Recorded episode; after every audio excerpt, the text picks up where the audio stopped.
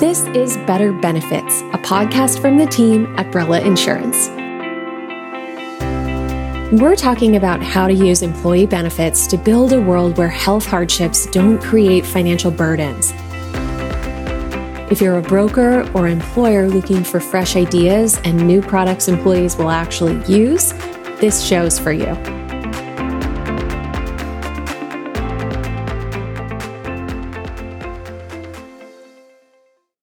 I'm Laura Director of Marketing, and I'm here with our Chief Revenue Officer, Mike Zerillo, for Better Benefits episode number two, where we're talking about what it really takes to build a health benefit strategy that works for employees.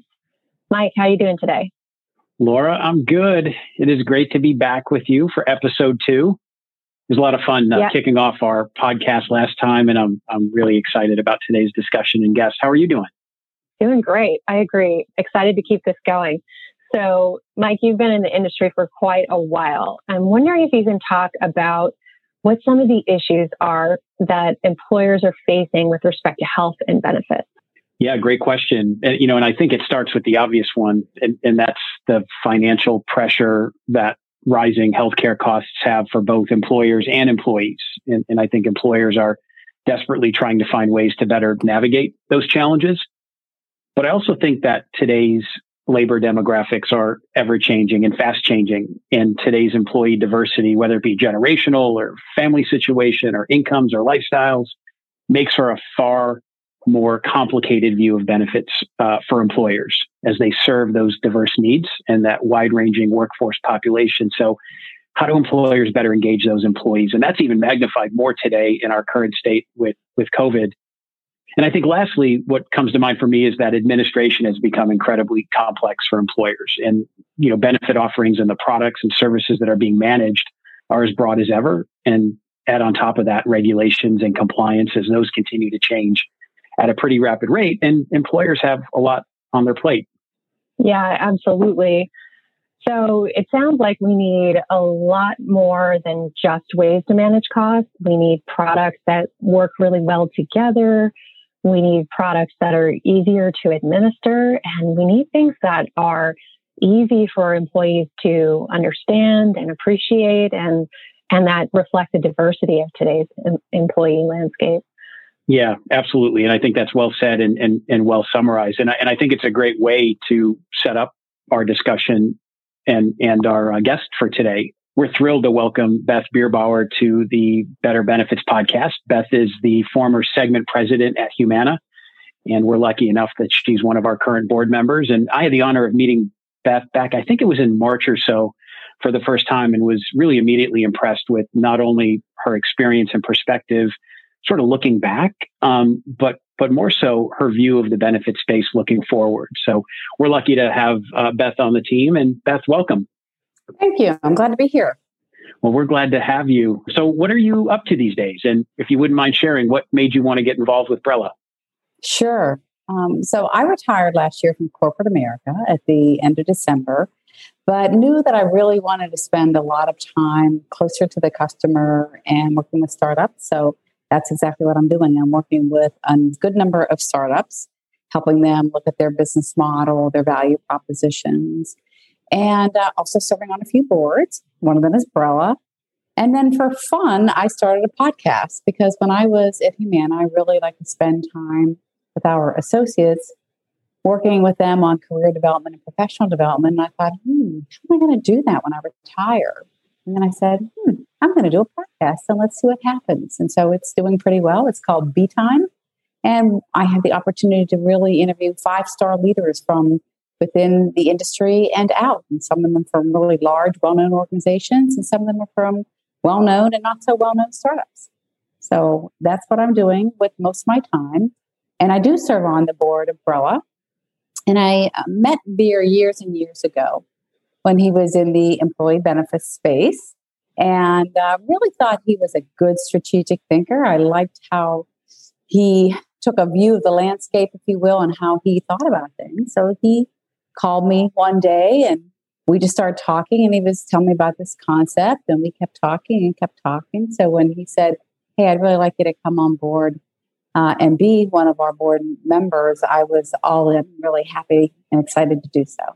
That's awesome. I love that you are so focused on sharing your wisdom and and cultivating these conversations that can help people grow. And we're definitely going to be talking about that a little later in the episode.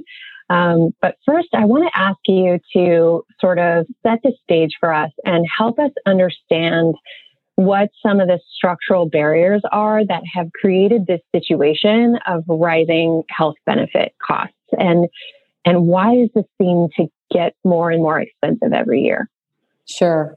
It's a great question. Well, there are a number of issues that, that drive medical costs up year after year. First thing is we're in a really unusual dynamic. In most transactions, you have a buyer and a purchaser, and that's it. There isn't a third party in the middle. With healthcare, there's a third party in the middle. The employer, typically, or the federal government or a state government, is the purchaser of the health insurance.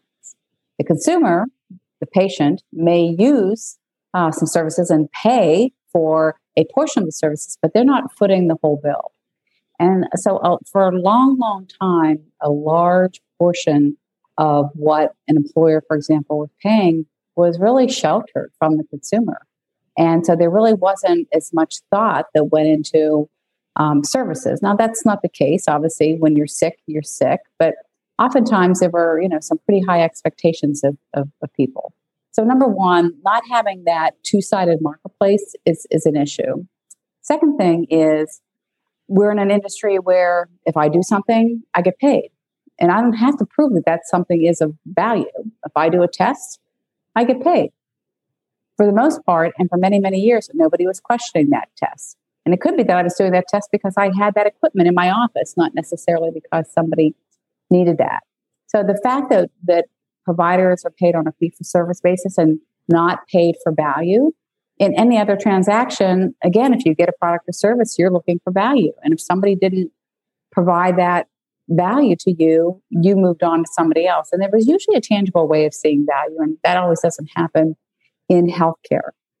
Another thing that I would tell you that's a, a problem is that providers often have a tendency to utilize because of frivolous lawsuits. Now, we as patients come into their offices and we expect something. We want a pill, we want a test.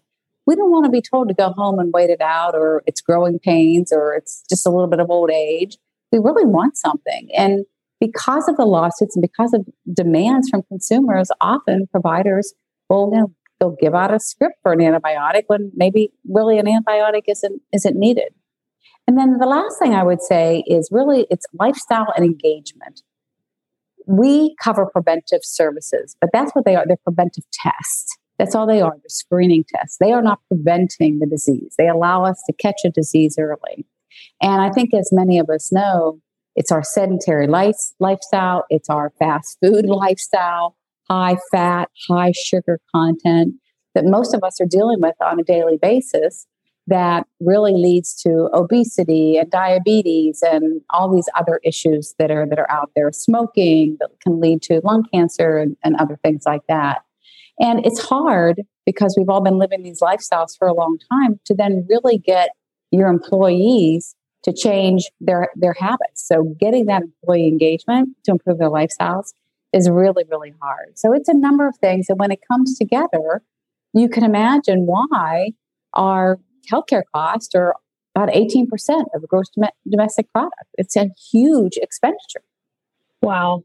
Yeah, I mean, you did such a good job of explaining how all of those things are layered together. There are market dynamics, there are lifestyle dynamics that are all driving this cost higher and higher. Yeah, I also think sort of this concept of the two-sided marketplace was really well put. Right, I haven't really sort of thought of it in that in that uh, in that way, but but I think it does create an interesting lens, right? That that we all uh, you know need to be looking through. Yeah, the person who's making the decision, you know, being atta- detached from the person who's receiving the service, really creates a situation where you're not able to hold people's feet to the fire, and and uh, that's always important for for competition to do its job.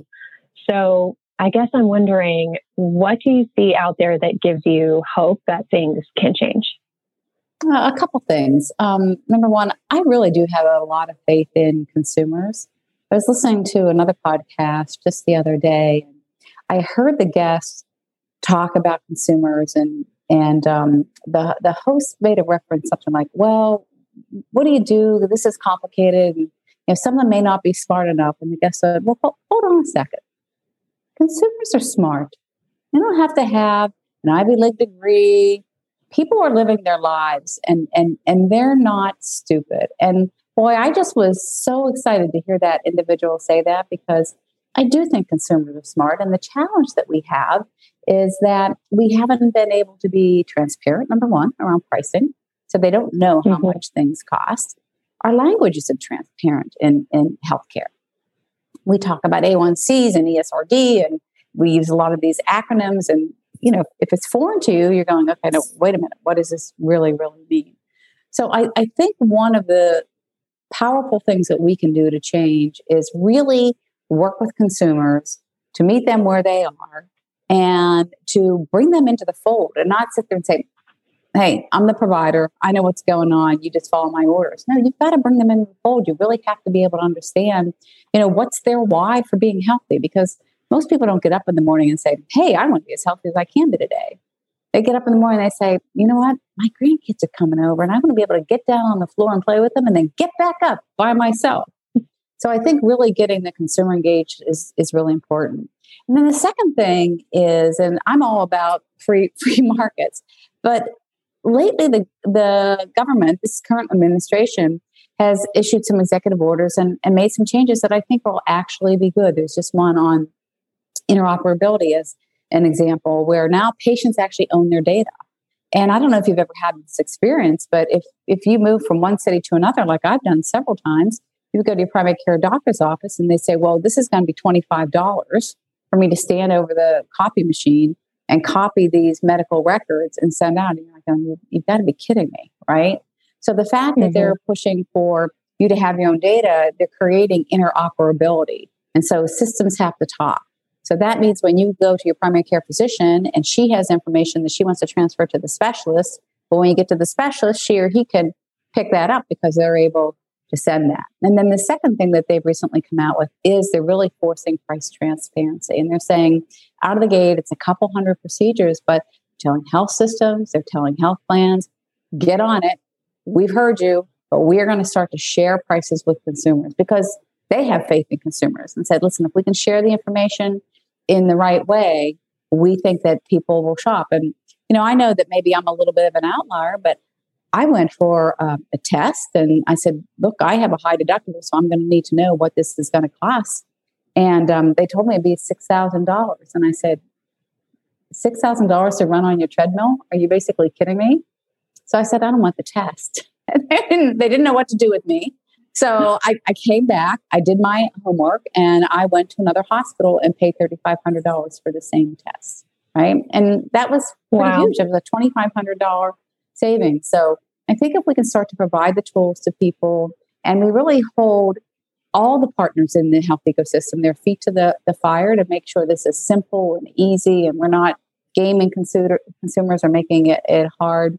I think that transparency, that interoperability will really go a long way to not just empowering consumers, but avoiding some of that duplication, right? You go from one place to another and they don't see that you have an MRI and they send you down for another one. Well, that's thousands of dollars. So I think that's those right. things will really, really start to move the needle. Yeah, that's something that I'm really passionate about as a as a marketer and a writer. You know, how do we explain things in a way that's easy to understand? There's no reason why we have to use complicated language to tell you how your claim was paid. So that's something we're definitely going to be doing here. And and something that um, you know is baked into the plan design umbrella, um, which is which is wind at our back in terms of being transparent and clear with folks because um, I know in major medical and uh, you know there is just so much complexity baked into that in terms of the procedures and the benefit structure. So in that sense, we're really fortunate to have a really simple benefit and then also apply some intention and creativity around making that easy to understand. Um, hopefully, that makes a big difference.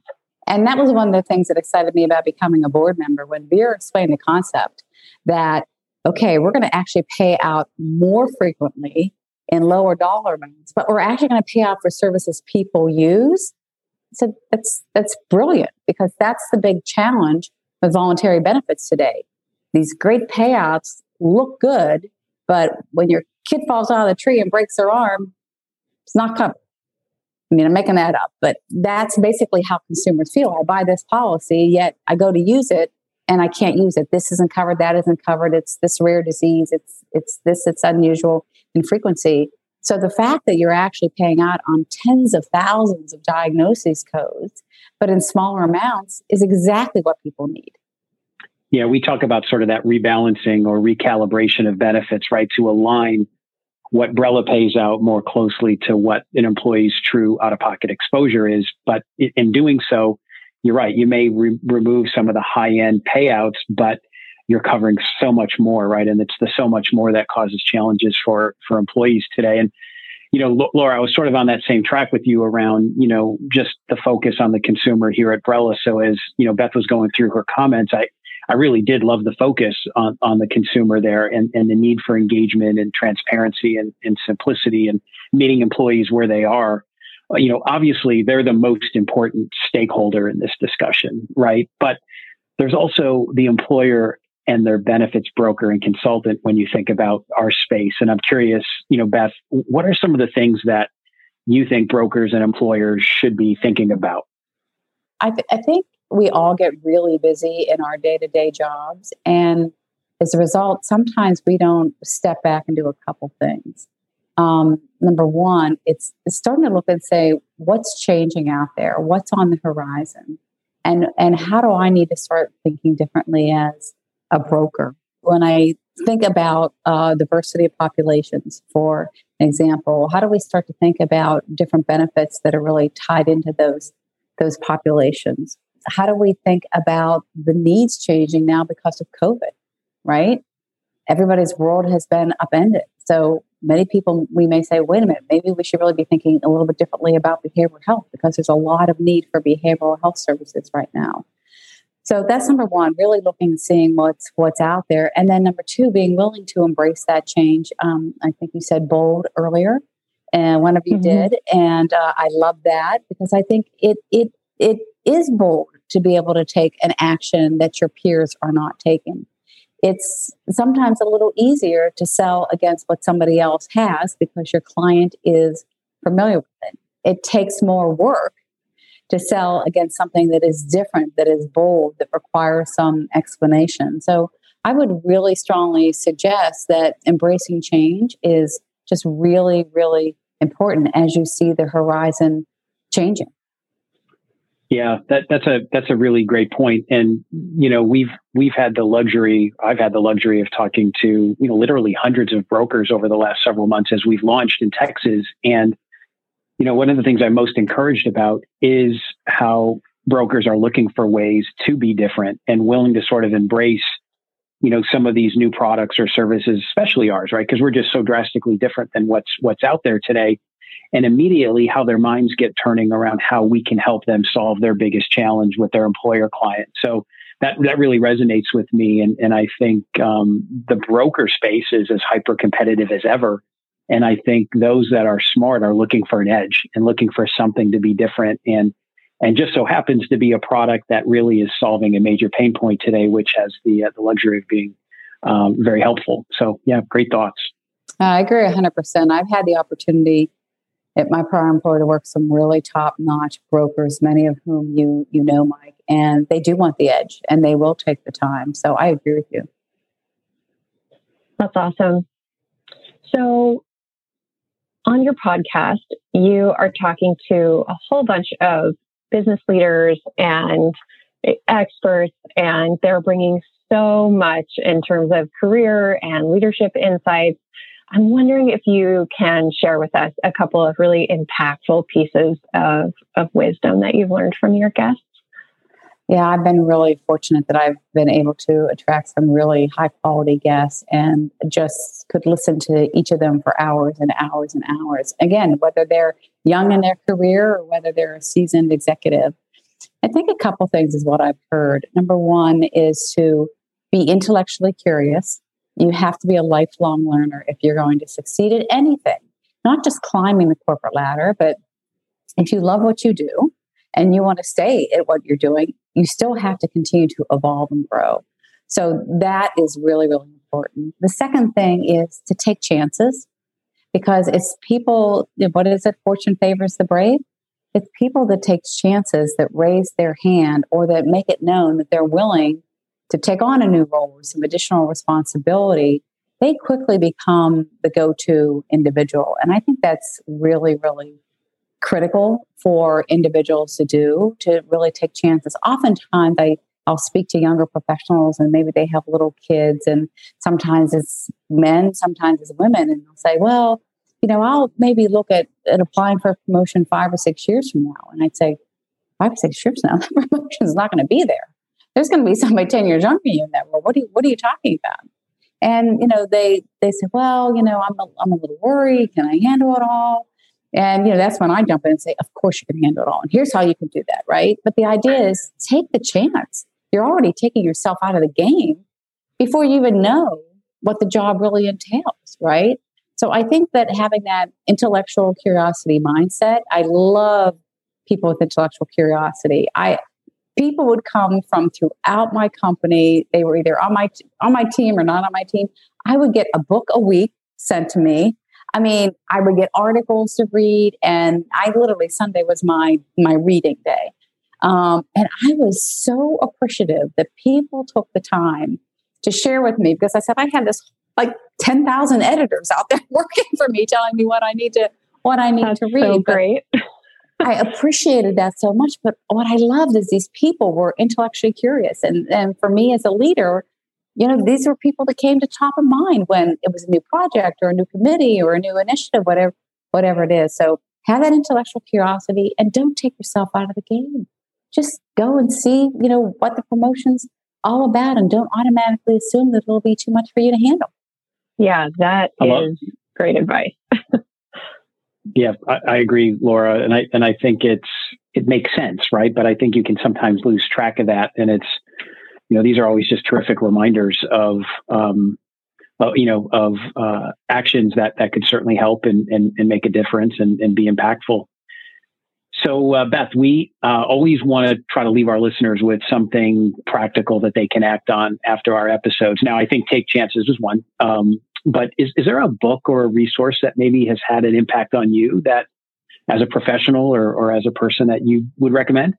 There is, and I'm going to be greedy and say I have actually two. so the first one, it. from a pure professional standpoint, is a book called Competing Against Luck and it's by the late Professor Clay Christensen, a really well known professor out of Harvard. He wrote The Innovator's Dilemma. You've probably all heard of that, that book. And um, he wrote a book called Competing Against Luck. He only like uses that phrase, I think, once in the book. So I don't know why he named it that. But what it really is about is it says, listen, what you have to focus on is what job is the consumer hiring you for? And what progress are they trying to make in their life. So if you think about, do I really want a quarter inch drill bit or do I want a hole? Right. Well, I want the hole because I bought a picture. I want to hang the picture, right? So my spouse will stop nagging me, what, whatever it is. And he really lays out this very simple theory that you just really have to understand what progress people are trying to make in their lives. And when I read that, I went, oh my gosh, this is so simple. This is so straightforward because it's not about what are my wants and needs? It's what progress am I really trying to make? What's my goal? Right. And so it causes you to really reframe your questions when you're conducting interviews and participating in, in research. Um, and even when you're working with your team of employees. So it's called Competing Against Luck with Professor Clay Christensen. And then the second thing is just from a personal standpoint, because I just love to learn and I love to read about everything. I mean, I just started picking up uh, Endurance, which is about Ernest Shackleton's um, expedition in Antarctica in um, what 1915, 1914 to 1916. But that's actually not the book. the book is called Smarter by Sunday. It's probably 10 years old by now. Um, and it was from the New York Times. And what I loved about it, it's, it's just, it's, it's designed for you to read like um, uh, a chapter or two every weekend. So it takes you for through a full year. And um, it talks about everything from art to history and military to literature to science. I mean, it's just it's just it's a reminder of things that maybe you learned in college and forgot and things that you didn't learn because we don't always have the opportunity to learn everything when we uh, continue to pursue our education. So it was just very simple. You know, they're the the the writers are obviously journalists. So I think journalists just are lovely writers because they can really spin a yarn, if you will. And you just capture it and, and read it in bite sized pieces. Now, it didn't take me a year to read it because I'm a pretty fast reader. But boy, it was really great to just curl up on the couch and, and read that book. And it just really appeals to my intellectual curiosity. And I think that's really important. I always tell people listen, intellectual curiosity is really important, but don't just look inside your industry. Don't just read business books. You want to be a well balanced individual. So you really want to know about what's going on in the world around you. And so don't just focus on your immediate um, job or your immediate industry. And Smarter by Sunday really everything from the the Greeks to to uh, current day science is just a really fun read. I love that. I love that so much. We we talk about cross pollination here and how much you know the industry experts and then the people who have experience outside the industry on our team are constantly pulling in really interesting ideas. And I know as a marketer, I learned so much from other brands that are in other lanes doing different things. So that's great. I have one more question that is a pop up question, if you don't mind, because um, I read your book and I know how efficient you are and um, thoughtful you are about your time and how you set up your life so that you can focus on the things that are important to you. And I wondered if you could just share a couple of tips about, you know, let's say I'm like, yeah, I want to foster that intellectual um, curiosity and investing in, in my mind, um, but I have kids. We're in COVID. They're learning from home. I'm working. How do I make time to prioritize that? I just, yeah, I, have I know that you little, have an answer. I have a little acronym here: DDO, ditch, delegate, and outsource. So what I really had to do is I'm a, I'm the type of person that I will meet anybody's expectations. So my boss asked me for something, he or she would never have to ask me again, right? But I never took time for myself. But anybody in my family, work, friends, they got whatever they needed, but I, I never took time for myself. So what I had to do was step back and really look at what I was uh, doing and I started doing that, luckily, um, uh, young enough, but still had a lot of work to be able to, to do. And so the first thing is, what do I need to ditch? So, what do I need to stop doing? Um, as an example, when I was first promoted to segment president, uh, my husband said to me, You know, we have somebody clean our house. What else are you going to have them pick up because you're going to get busier? I said, Oh, you're right. And so they started washing clothes, right? Um, and and so you know that's a, a that's that was something that it was kind of like I, I, don't need to get you know your kids don't care if you wash the clothes right? So that was something actually this that's an, an outsource. Um, ditching an example is we all get invited to a lot of things and i had to learn how to say no because i would i'm a friendly person. I like meeting new people but i realized especially when our son was still in school, we made a pledge as a family that we wanted to spend as much time together as possible because we knew or hoped someday he would actually leave the nest, which he has and has, hasn't rebounded. Um, so we just said, look, we're going to be very cautious about accepting all these dinner party invitations and things like that. And we really just said, we have this really close group of friends and we're going to limit it to that. And we're not really going to go broadly well, now, you know, he's out on his own. He actually just got married and it's kind of, so we have the freedom now to make as many new friends as we want. So that was a really good example of, of uh, ditching. And then the last thing would be delegating is um, we have a tendency to do it all. And I'll probably stereotype a little here, but I think some of your listeners, some of your female listeners are going to be able to relate to this. Um, oftentimes we say, oh, it's just easier if I'll do it myself.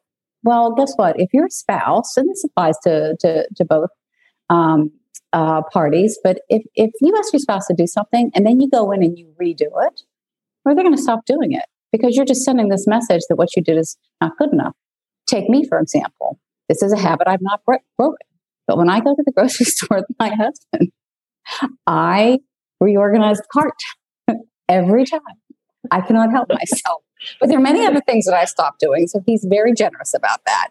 So that's that's an example. Look, delegate some things. You know, if you have a cleaning person, the biggest yeah. annoyance out of the gate is they never put anything back where you where you put it. Right?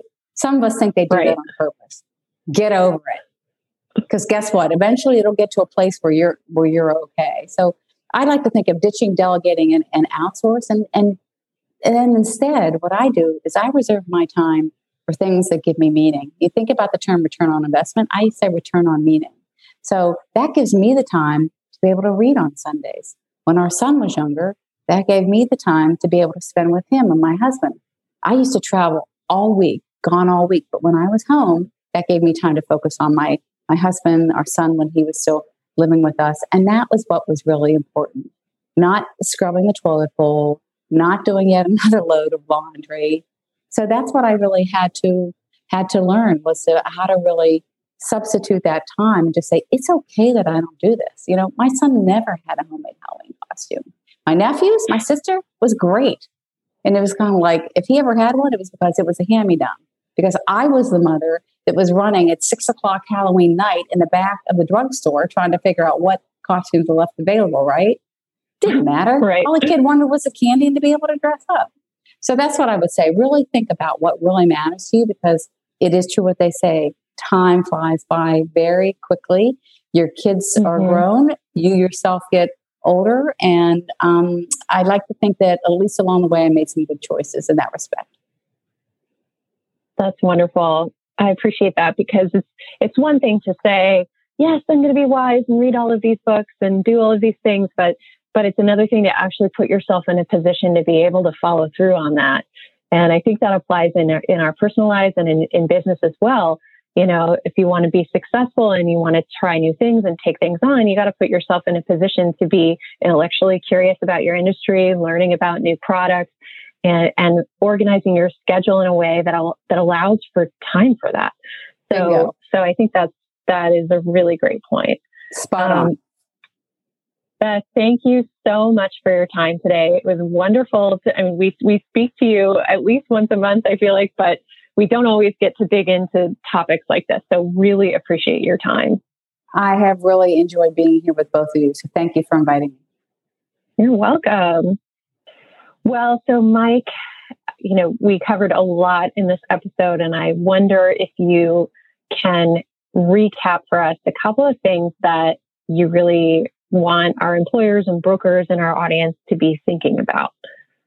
Yeah, for sure. And, and again, I'll, i also extend a, a, a huge thanks to uh, to Beth. You know, it's great to get some of those reminders, and it's it's always good to remember that they're not necessarily rocket science, right? They just require some intentional focus um, mm-hmm. to keeping it front and center. And and I just love that. You know, and I think we uh, we can certainly all benefit from that. You know, there was a lot of really good stuff um, in in Beth's comments. You know, a couple things really stood out to me, and we touched on it earlier. But it's this focus on the consumer, right? And and I think what Beth said early on was when she was looking at some of her uh, potential board work and and the focus on the startups, that clicked for me, right? Because I think as startups, we have the ability to truly get focused in on the customer at levels that maybe some other companies who are who are dealing with other complexities organizationally, uh, other priorities, it, it may be a little bit harder, right? So that really resonated for me, at least, that um, the consumer focus is very important. Um, meeting employees or consumers where they are, making it easy, making it simple,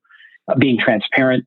Um, again, basic stuff, but but uh, it's it's just such a good reminder as to how important the consumer really is. And the other item that sort of stood out was um, being willing to be different and embracing change and and finding that edge, especially if you're you're a broker partner or or even an employer who's thinking about uh, you know your uh, your challenges in in meeting the needs of employees as consumers. So uh, again, really love the comments there around uh, around that. Laura, how about you? Anything stand out? Well, I love what Beth emphasized about transparency and about explaining things clearly to the consumer. One of the things, and this is maybe just my own personal pet peeve, but one of the things that bugs me so much about notifications that come from insurance companies is when they say this is not a bill because yeah. you should know that it's not a bill. it's supposed to be yeah. an explanation of your benefits And so, you know, I, I'm just putting a stake in the ground. So long as I am around, we will never say this is not a bill. We will explain your benefits because that's our job. You should know how the plan is working for you. And so that that's just, you know, one of those things that maybe that's a bold move, maybe it's just super obvious, but that's the kind of thing that I think about when I think about um, taking some chances and being willing to do some things differently. So, so that's one. And then, and then this, this last piece, you know, really is, is so powerful. This idea of orienting your time around your priorities and using her formula of ditch, delegate, and outsource in order to take some things off your plate. I think so often it's this badge of honor to be so busy and that's equated with being so important. But actually, we're running ourselves into the ground with stress. And that's bad for our organizations. It's bad for our bodies. It's bad for our relationships. And um, I know that's something that I'm personally going to be working on, both at, at home and at work. Yeah, agreed. It's really a great uh, a great reminder as well. I love it. And you know, the other thing I'll say too, just I guess in closing on the on the key takeaways topic is I'll put the the selfish Brella hat on for a second, but just you know Beth's endorsement of what we're doing and our mission here at Brella, you know, especially coming from someone who has seen the market from a number of different angles uh, and has such great perspective and, and industry experience. You know, it it, it uh, I know it means a lot to our team when when someone who has that uh, experience can can sort of validate the good work that our team is doing day in and day out. So, uh, really did appreciate uh, her thoughts around around our mission. So, I think that uh, is a wrap here, Laura. Anything else on uh, on your mind before um, we give it a close? No, I think that's. I think we've got it. Okay. Well, I would just say if any of this discussion resonated with uh, with you and, and you'd like to get involved or learn more, certainly email us or uh, email me at uh, mike at joinbrella or sales at joinbrella.com. And um, as a reminder, we're working with brokers today in Texas and they're Texas based uh, employers. Obviously, as we sort of get closer here to the to the end of the year, but um, even on off cycle type opportunity. So don't wait until your next benefit cycle to uh, holler at us and and uh, get your team the coverage that they need. Um, we are uh, anxiously waiting to uh, get a chance to meet you. That's awesome. And also add, go ahead and visit joinbrella.com slash podcast for the show notes from today's episode. We'll share the links to the books that Beth mentioned, as well as her podcast, her book. So you can just take a look at all that goodness.